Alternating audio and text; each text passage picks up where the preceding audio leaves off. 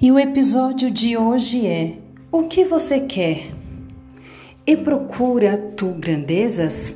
Jeremias capítulo 45, versículo 5.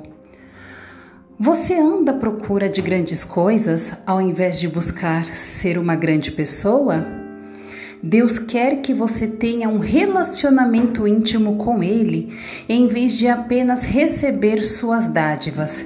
Ele quer que você o conheça. Até as coisas grandes que queremos não são essenciais, vêm e vão. Deus nunca nos dá algo por mero acaso.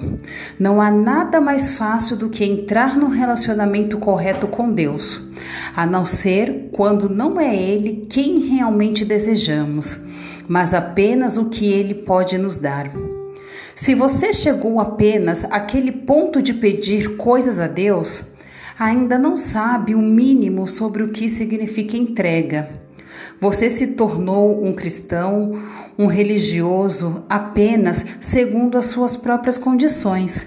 Você protesta dizendo: eu pedi a Deus o Espírito Santo, mas Ele não me deu o descanso e a paz que eu esperava.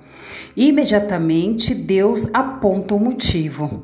Na verdade, você não está buscando o Senhor, está buscando alguma coisa para si mesmo. E Yeshua diz: pedi e dar-se-vos-á. Mateus 7,7. Peça a Deus o que você quer e não se preocupe em pedir as coisas erradas, porque à medida que você se aproximar dele, deixará de pedi-las. Deus, o vosso Pai, sabe o de que tendes necessidade, antes que lhe o peçais. Então, por que pedir? Para que cheguemos a conhecê-lo. Você está em busca de grandes coisas para si mesmo?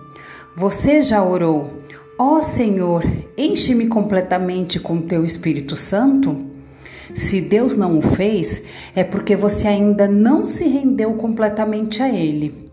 Existe algo que você ainda se recusa a fazer. Você está preparado para perguntar a si mesmo o que é que realmente deseja de Deus e por que Ele deseja isso? Deus sempre ignora o seu nível atual de completude em favor de sua futura plenitude final. Ele não está preocupado em abençoá-lo e torná-lo feliz agora, mas está continuamente trabalhando sua própria perfeição suprema em você, para que seja um como nós o somos.